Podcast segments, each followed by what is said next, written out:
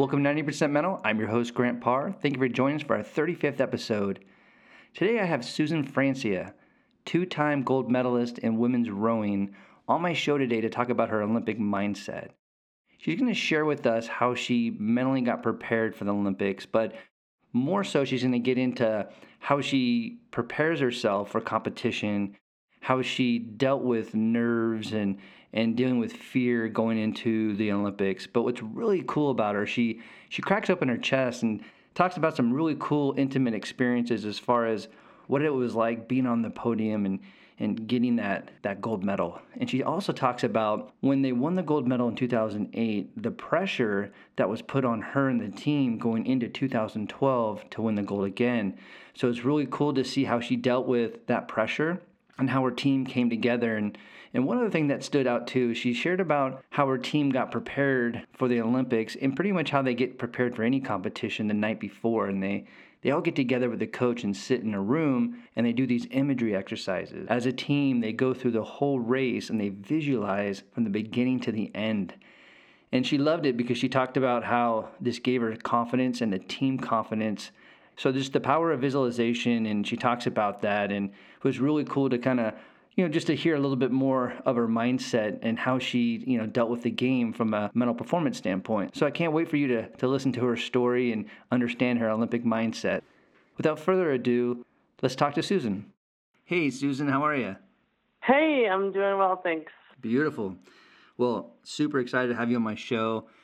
I'm really interested to kind of dive into your mind and understand the Olympic mindset and, and understand a little bit more from your perspective, more about your sport, rowing, and um, I'm just looking forward to an, an awesome interview with you. Awesome. Sounds good. Great. Well, as I always kick this show off, I always ask, what does mentally tough mean to you? So, what does mentally tough mean to you? Whew.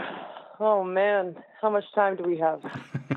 no, I'm kidding. Um, you know, honestly, for me, it means being able to push through when your body says no you mm, know? yeah. And sometimes sometimes it's not always about the body. Sometimes even something like staying positive through an injury or something even that requires uh, mental toughness. But i think it's when when there are these forces that are are kind of going against you and you keep going. And uh, you know perseverance i feel like the word is a little bit overused but you know it is true. It's it's really like being able to push past any of those obstacles. And when you look back at your career is there a moment or a time when you started to to recognize or realize you were being mentally tough? Yeah and there have been kind of like ups and downs with that. And when i first started with rowing uh, just because i was naturally gifted. I'm six foot two. I I'm built like a rower. I kind of first kind of skated by just on talent alone, and then when all of a sudden I got put with all these other people who were six two and also you know naturally talented, that's kind of when I first discovered that not enough, you know, and you know sometimes when I was in college I would go really hard on workouts and then kind of just skate by on other ones. Mm-hmm. And I don't know if I recognized that um, that I was doing that, but once I got to the U.S. team, you know, that was not an option. So, so I think that's where I really kind of clicked over when when I realized that that every day really matters with the U.S. team, and and I, I you know I, I wouldn't be the athlete that I was uh, during the Olympic period, you know, if I hadn't figured that out. And how did you, how did you get into the sport? I actually started in college my second year. Um, my first year, I did varsity partying, and I was the captain. I love it. Um, and that was really fun, but not so good for my grades. And I just kind of felt like like I didn't have structure. I was a little bit lost, and I looked through this book of sports. I was like, you know, the one thing I'm missing in my life is structure and sports. So maybe I'll just join a sports team. And I thought, hey, you know what? Rowing. I don't know what it is. I know they're in boats. It looks cool. I'll give it a whirl. Right. And it just it clicked it, right from the beginning. It really clicked. And um, someone approached me and said, "Hey, you know, you could go to the Olympics," and I was like, "Oh, that's what I want to do." Okay, sign me up. So that's kind of how my journey began. Beautiful. You know, and and forgive me for saying this, but I think you know there there are sports like bobsledding and biathlon and and rowing that maybe most or generally speaking that maybe kids don't wake up and dream like hey i want to be a bobsledder or i want to be a rower yeah but do you feel like your success has put the sport on the map and then also do you feel like it's created an interest for young athletes to dream to be becoming a rower. Well i think that i've had personal success but honestly i would be nowhere without my team and without my teammates because you know I didn't win in the single, I was in the eight, and I think that like our success has helped the sport grow, but also Title IX and the whole collegiate rowing system has also really just like pushed this this sport onto the scene that maybe people hadn't considered in the past. Mm. Well, let me ask you this about your your Olympic experience. What was it like winning your first gold medal and, and being on the, the podium? And, and what was it like when you woke up the next morning? Pretty unreal. Just even in the last like minute of the race. So in rowing, okay, the cool thing is you're going backwards. The cool thing about going backwards is that you can see everyone who's in front of you. So you know if you're ahead. Right. And you know if someone's surfing. So the whole last minute of that race, I'm thinking like, oh my gosh, we're gonna win a gold medal. We're gonna win. Don't screw up. Don't screw up. We're gonna win a gold medal. Like, don't screw up. Which was just like the most amazing feeling when we crossed that finish line. And of course, hearing the national anthem playing for us and playing for our country and all of the people who have supported us. I mean, it was just like we we picture it in our minds when we're you know on the grind or just you know, going through these grueling workouts, and it was just so great to just be in that moment and to actually like we're like okay this isn't you know our daydream anymore. This is this is reality. So it was it was pretty nuts. It was pretty wild. We had a fun time that night. Oh i can only imagine well going in going into london going to the 2012 summer olympics going into your second Olympics, did you have a different mindset going into that into that Olympics? Did you train differently? Did you feel more pressure? Yes.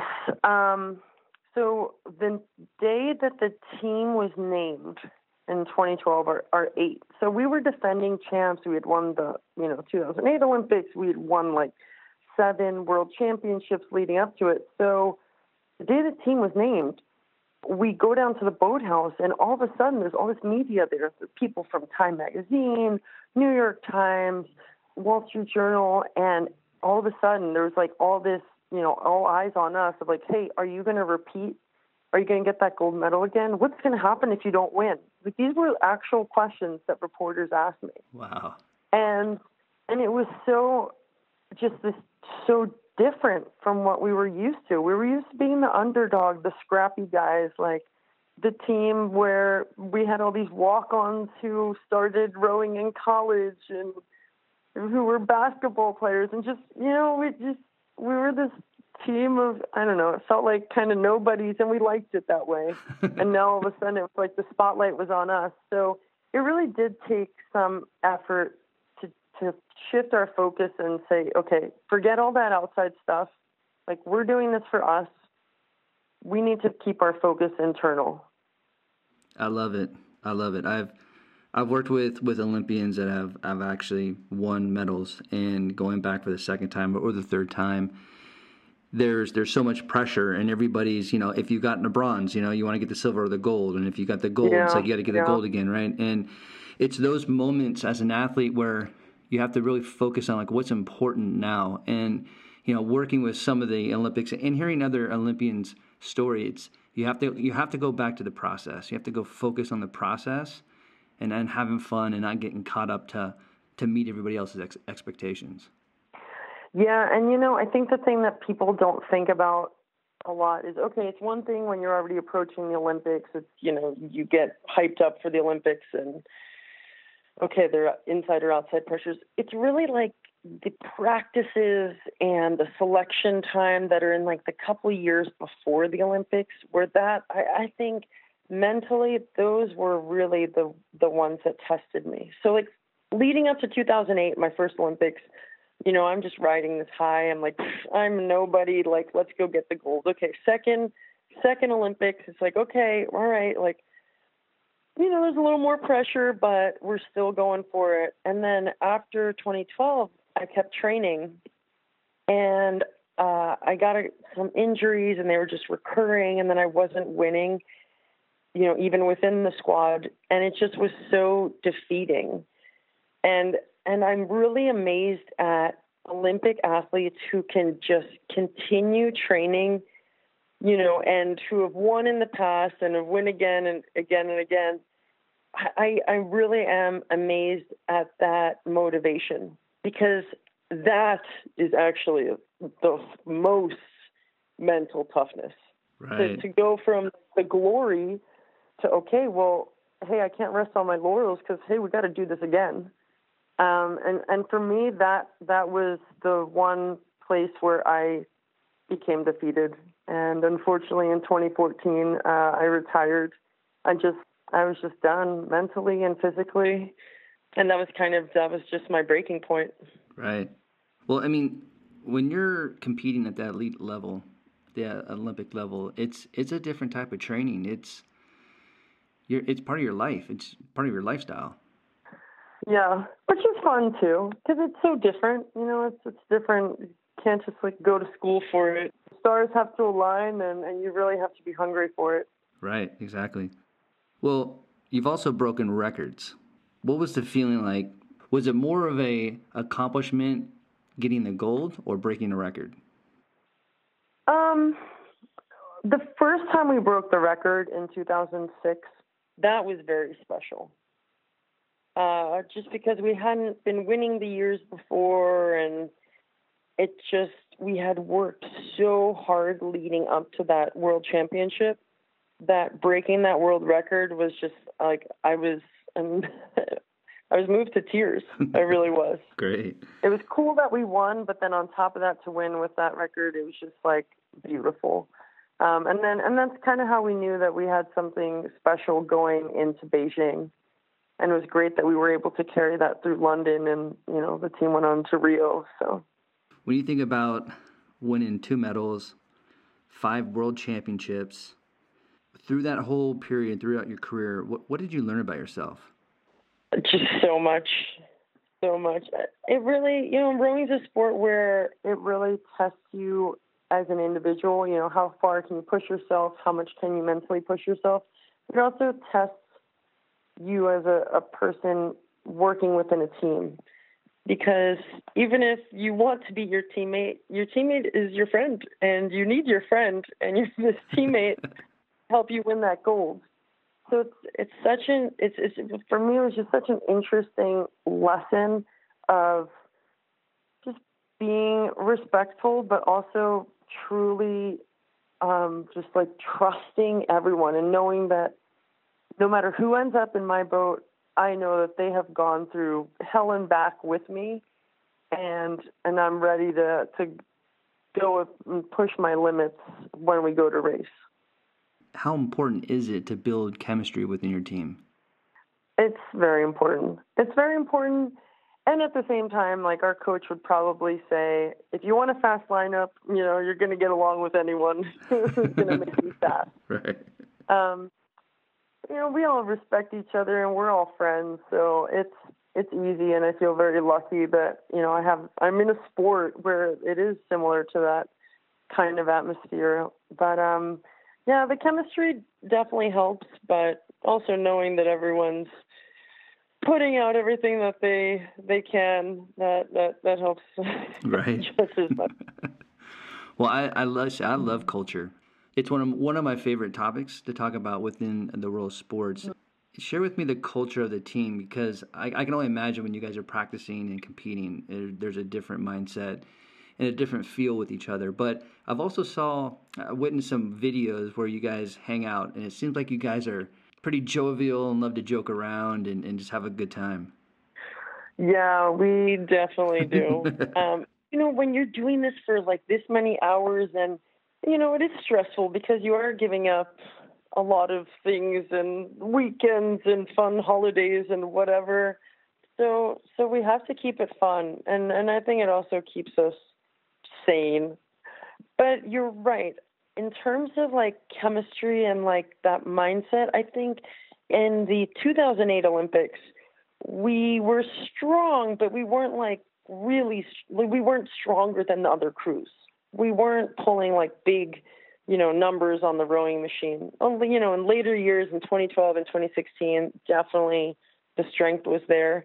But I think 2008 had like a certain magic to it of that that underdog mentality and that mentality that you know we had been together as a crew from 2006, 2007, now 2008 that that there really was this feeling of hey we're we're in this together and we're doing it for each other. So I, I do think that that can add a, a little bit of speed in there. right. Well, you know, um, I I also coach uh, football players, high school football players, and and I bring this up because there was one uh, athlete that I was coaching who actually was on the rowing team for the high school. And as I, at the time, we were talking about the sport, I had no exposure to it. And he said, um, he goes, I would rather do, um, they're called Dallases, where you go back and forth, back and forth the field, and that's one. And usually we do about 10, 15, maybe 18 of those, and just you're dead tired. And basically, he was saying, I'd rather do that all day than have one practice of rowing. So so basically, when when you think about like how demanding physically and mentally is the sport, it's it's pretty demanding, but just like anything, when you are practicing it, it gets easier mentally. It gets easier physically. So, you know, it's it's different. You know, every sport is different. So sometimes we definitely go through some mind numbing practices, but but at the same time, again, if you start daydreaming about the Olympics, it, it helps you stay on track. Right. well, with regards to your mindset and just kind of getting into your mind, what is your mindset going into a competition? Are you do you get anxious, nervous, excited? Talk to me a little bit about like how you get prepared going into a competition. Um, when I first started, I used to be pretty nervous and I um talked to the coach and he was like, "Hey, you're kind of wasting a lot of your energy right now. Just like just mental energy. You're straining yourself." He's like, "You need to find a hobby or something." And I was like, "Oh, I'm not really good at knitting or anything. I don't really want. I don't, can't find a hobby. I'm supposed to race in an hour and a half." But as time went on, the thing that I kept thinking about was having confidence in my preparation. Mm. And being at the starting line and sitting at the the start, the catch is what it's called, with the blades fully buried in the water. The thing that always made me just very relieved was that knowing that I had done everything I could to get to this point and to be the best athlete that I could be at that moment in time. And that almost just you know, was like a sigh of relief of like, okay, I've done everything. Now I just have to go perform, and that's that's fine. But there's there's nothing that you know. There's there's no time to look back and be like, oh, I wish I hadn't, you know, done this or stayed up late watching TV or eaten all those peanut M and M's or anything. It's that's the time where you know you you are trusting of your all of the training and knowing that I put everything on the line every day and I'm ready. Uh, and Beijing was the same way. Our coach actually, speaking of mindset, great, great, great method. He put us through absolute hell a month and a half before the selection date. June 25th was our selection date. July uh, 25th was when we were leaving for the Olympics. So one month. We were only going to know for one month who, you know, was going to be going. Right. So June 25th, and the month and a half leading up to it, he just said, you know, I don't know who's going to be in the boat, so we're just going to race every day. So just show up and be ready to race every day. and that's what we did. We every practice, and you know, in rowing, we're practicing two, three times a day. We showed up, and am I going to get switched? Who knows? by the end, we were like so mentally drained and just exhausted physically and mentally. And I, there were points when I was like, I would just want to quit. But I was like, okay, no, stuck it out this long. I'm not going to quit. But when I went to the, you know, was sitting at the start starting line of the Olympics, I thought to myself, I'm not getting switched with anyone, and I just have to do one 2K. You know, this is this is a piece of cake. You know, compared to the hell that we went through and those other times. And at that point, I was so grateful to my coach for you know the selection that we had gone through. That's awesome. Well, it got you prepared, didn't it? Yes, yes, it is. Well, you know, when you think of, I think fear uh, exists in all sports, and and fear and fear to me is it's fascinating because we all create it. But when mm-hmm. you when you think of you know at least the the athletes that I've worked with, when I talk about fear, two things that come up is you know fear of failure and fear of getting mm-hmm. hurt. And within the sport of rowing, did did any fear come up? Because I, I don't know if there's different types of fear, especially within your sport. So in our sport, the fear that is always underlying, the fear is you know it's going to hurt. Hmm. There's no there's no way around it. It's not that you get hurt, injured, hurt. It's the insane burn of your lungs, of your legs, and knowing that you have to keep pushing because the person in front of you is pushing and the person behind you is pushing, and if you don't, you're not going to win. So I think the fear in rowing really is, oh, like I I know going into this, there's no way around it. This is going to hurt. And again, the more we practice it, and the more we know what that feeling is like, and we just accept it, the better we're going to do. Share with share with me what goes through your mind. So when you have right after you start the race, do you do you have moments where things are popping in your mind or is it just are you freeing your mind? Like what what's going on in your mind during a race? I'm pretty focused. So if if we were in small boats so two people or single um you're kind of eyeballing where the other boats are because there's no coxswain so usually in an eight so not usually, but always in an eight, there is a coxswain, and they're the person who steer steers the boat and they give commands. Mm-hmm. So in an eight, it's you're very focused and you're just listening to what this coxswain is saying to you. There are speakers throughout the boat, and you're just like at one with this voice. um, and so she's giving commands. She's telling us where we are in the race at the same time, you're just thinking about breathing and literally just, just moving right with the person in front of you. So there's a lot of things to think about, and there's no real time for your brain to drift. Now, when you're in the small boats and there's no coxswain, you know, constantly telling you, hey, we're here, we're at the 500, keep going, or power 10 or whatever. When you're in the small boat, it's a lot easier for your mind to drift, but at the same time you're in pain, so you have to wow. just kind of stay focused and the issue, you know, you have to steer and you have to stay very in sync with the person. So it's you you have to stay focused because otherwise the race will just go out from under you. Right, right. Well, do you ever? This is interesting because some athletes, like Kobe Bryant, when he plays, he he actually lets go of who he is, like the the Kobe outside of basketball, and he turns into something. He turns into the Black Mamba. And there's, you know, there and track, you know, track stars. They they turn into a cheetah or a panther or whatever it is. They there's sometimes it doesn't have to be an animal, but when you transform, when you're when you're ready to compete and you're sitting in the boat, do, do you turn into anything, or is it just do you like does anything show up? It's not at the start. It's more like in the finish and in the sprint when you are just lay it all out on one.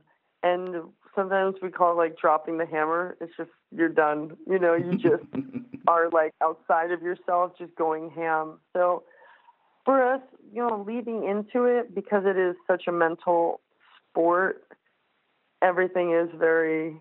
Uh, you just try not to overanalyze, but in the that end part where everything just hurts and you have to give more, that's when that's when it comes out. Mm.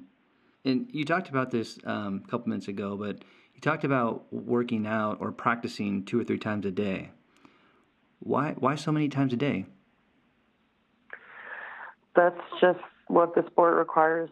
Wow. Um, 2,000 meters, so around a mile and a half ish.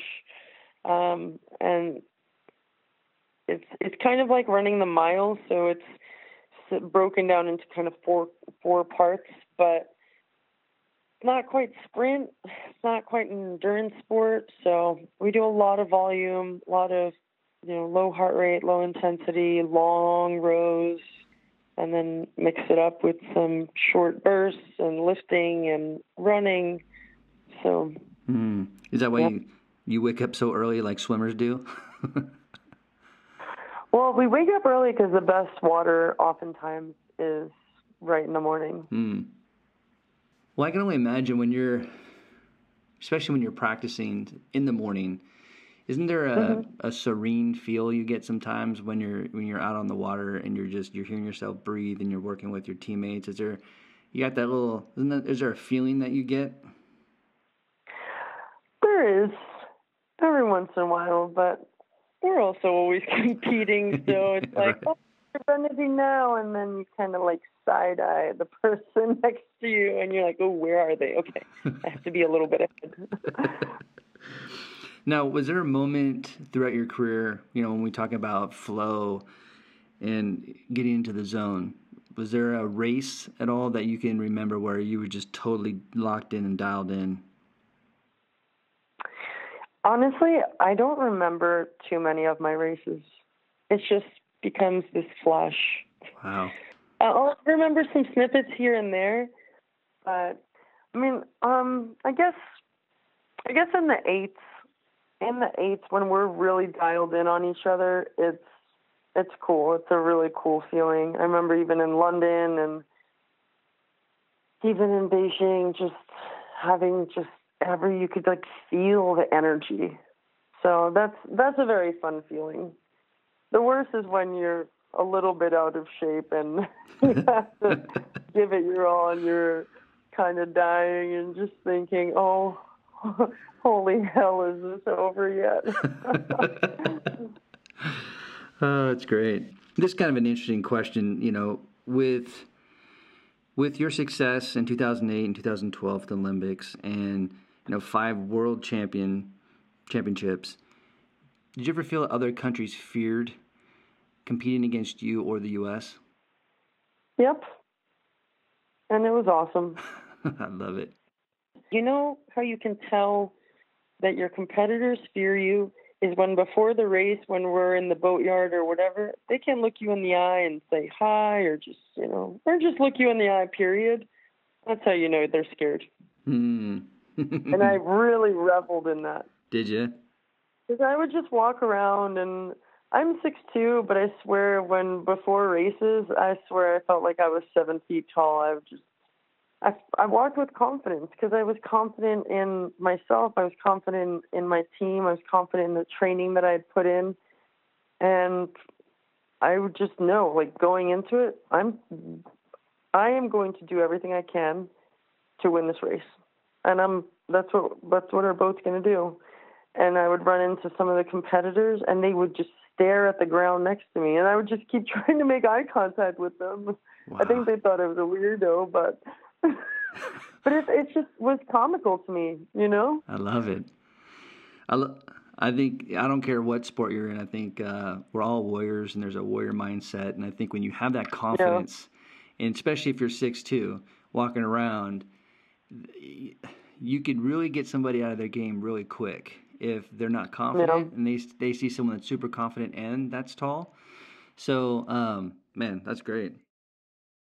So, kind of interesting because uh, I know when I was watching the Winter Olympics, I saw so many athletes, like almost every single event, there was some type of mental performance technique that an athlete was doing, whether it was visualization or they were breathing or they were doing body scanning and all sorts of stuff. So I was just wondering within the sport of rowing or within the Olympic team, how much was sports psychology or mental performance strategies uh, were they implemented with within the team? Yeah, the biggest thing that we did was the night before uh, every race, the coxswain would meet with us in a room. We'd turn the lights off, everyone would close their eyes, and she would walk us through the race, walk us through even just the two minutes leading up to the race. Mm. She would say, okay, two minutes. And she would go through even just the small things that she would normally do, like one minute before the race. Okay, so, you know, two seat, tap it a little bit, or just just the small calls that she would make in, you know, in real life. And then, she, okay, sit ready, tension, go. So even just going through that, those two minutes leading up to the race of like, how are you going to feel? How are you going to handle that? Okay, don't forget to breathe. Hmm. And then she'd walk us through each stroke of the race.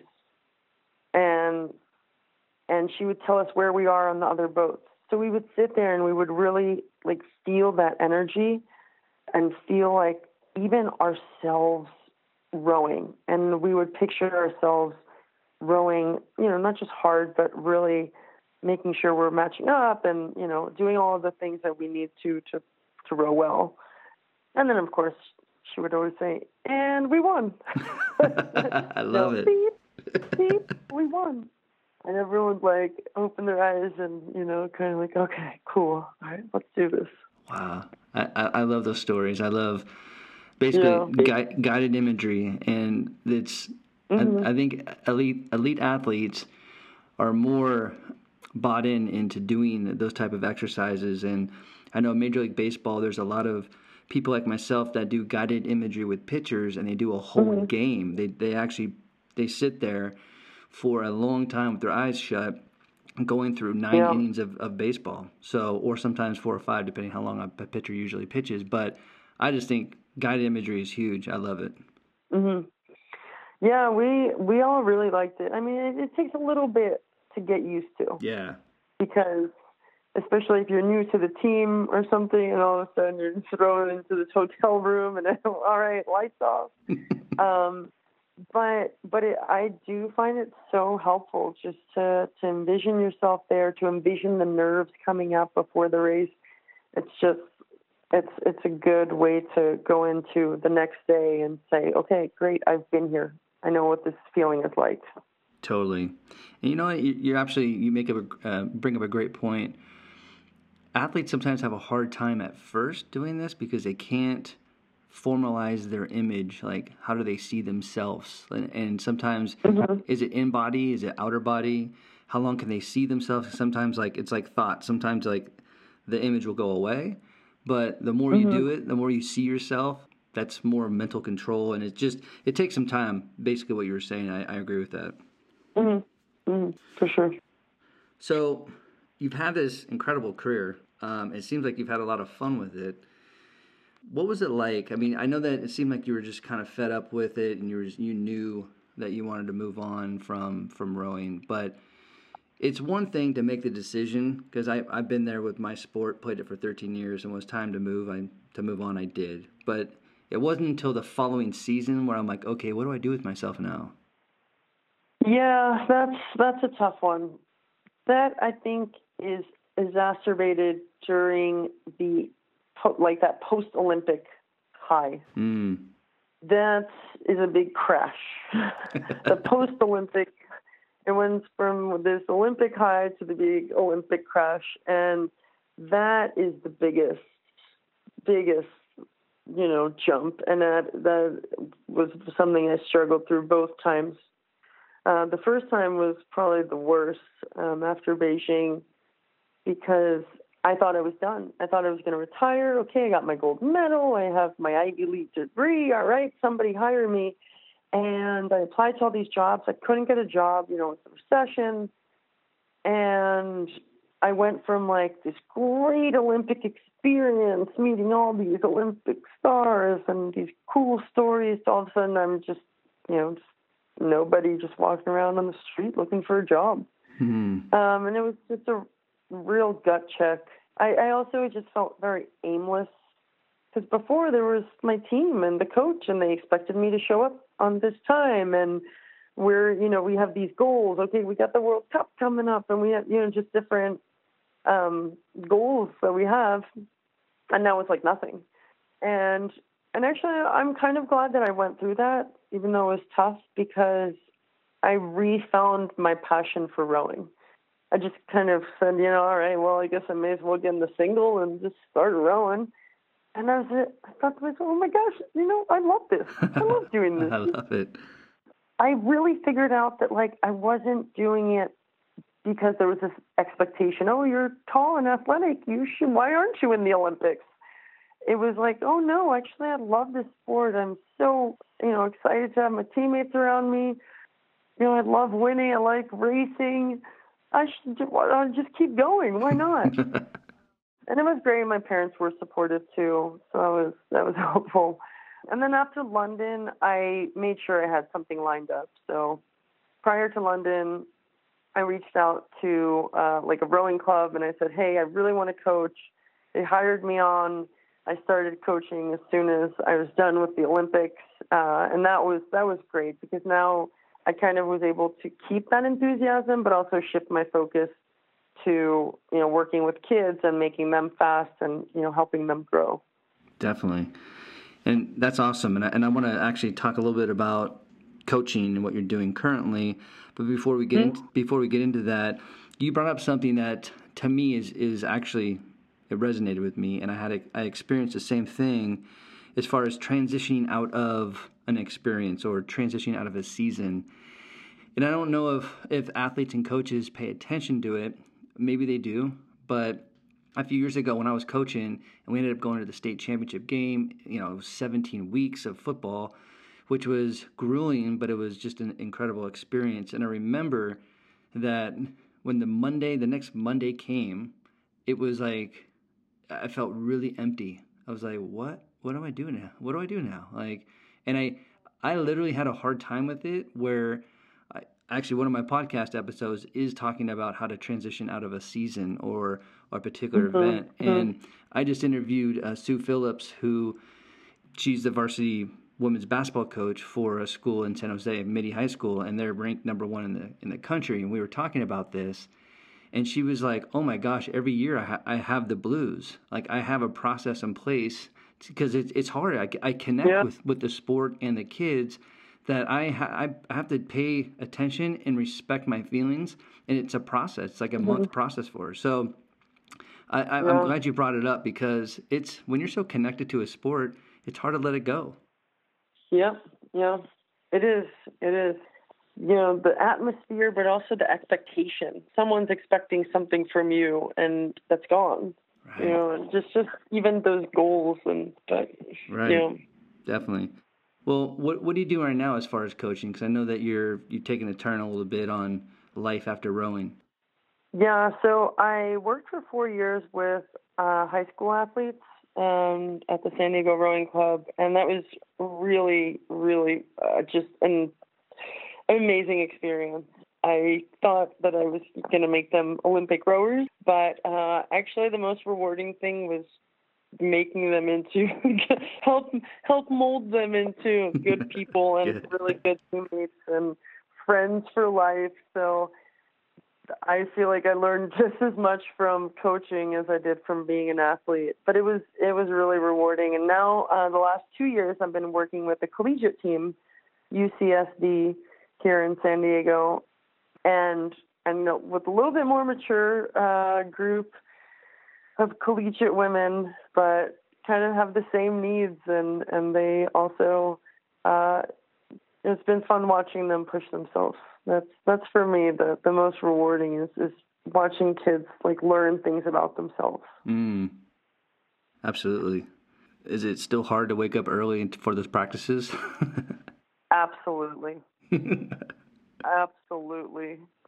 There were so many mornings, even towards the end of the, my rowing career, when I was like, "Oh, I just can't wait to just sleep till like eight thirty or just seven or something. I don't want to wake up at 4:50 or 5 a.m. anymore. And here I am, still waking up at 5 a.m. Can't get away from it. I know.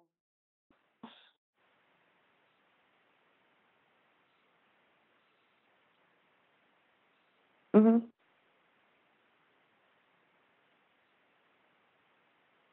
Mhm. What was that like? Because I've had I've had a few athletes on my show that were on various different episodes or versions of, of the body issue. What was it like being naked and trusting yourself in that moment? Honestly, what I wanted to show from that whole photo shoot was that you know women have muscles and these are the muscles and, and this is the body type that you know represents my sport. And it wasn't you know a sexualized Right. um, magazine or it wasn't it, it really i thought it conveyed very well each sport whether it was you know shot put or sprinting or you know a jockey. Like these are the kinds of bodies that these athletes have. And you know along the process i have to tell you so at first i was a little bit like oh my gosh what have i gotten into? I'm going to have these like creepy dudes writing to me. And you know what i found? That uh, there were a lot of high school and college girls who reached out and said thank you. That was so cool that shoot you did because I have muscles and I get to show that it's cool to have muscles. And you know, like thank you so much for being this like role model. And I never would have expected that. And it was just like so like heartwarming that like so like thank you guys because I mean you don't know what the reaction's gonna be. This was totally even new for our sport. No one had really done this and and just just the feedback was so great. They're like, "Hey, that's so cool. That's so cool. Like that you have these muscles." So was like, "All right, thanks, guys." I think seriously, I, I think it's it's awesome, and the the kind of the the intention and the mindset going into it, because I've had I don't know if you're familiar with these with athletes, but Aja Evans and AJ oh, uh-huh. Andrews, I've had them on my show, and we talked a little bit about this, and all of them said the same thing. Like I have muscles, and and this is and my muscles make me who I am and my sport. And hearing from mm-hmm. both of them, one of them was like, you know, at first I felt I was like nervous and shy, but as soon as I took the robe off and they made me feel comfortable, there was a sense of I'm showing the world my craft. I'm showing them what, what I'm all about, and, and and my muscles are cool and they actually are beautiful. Mm-hmm. And then the other the other AJ Andrews basically was saying, she's a I hope it looks like like art because what you mm-hmm. see is the journey of what I've had to do and deal with to get to this point in my sport. So I just and and they both have muscles and they were like, I want to show the world that I have muscles. And I think it's cool to do that. So the fact that you had that mindset that was, that's super cool. yeah, and and also, you know, some of the throwers who were a little bit heavier set, it really I thought all of it looked really beautiful. And and again, just exemplifies for this sport, this is this is the body that that we have and it's not, you know, we're not models. We're not out there modeling. We're we're just showing like this is this is what this athlete looks like. So I, I thought that they did a great job with that, to be honest. So I, was very happy with They I think every single issue is they it's just so classy. Very classy. I have to tell you, so when I first when I first heard, I was like, okay, cool, the magazine's coming out. I kept going to like the Walmart nearby. I was like, okay, I'm gonna keep seeing when it's on the newsstands. So it finally comes out, and I'm like leafing through. I'm like, oh my god, where's my picture? Okay, so I find my picture, and there's a man standing next to me, and I I don't know, this is like the first thing I could just think of to say, and I said, sir, do you want to see me naked? he was just like he was like uh um and i was like i realized what the heck i just said. And then so i just quickly opened the magazine. I was like look i'm in the magazine. And he was like oh okay. And just slowly like kind of backpedaled away from the situation. And i just was so i was laughing at myself. That's great.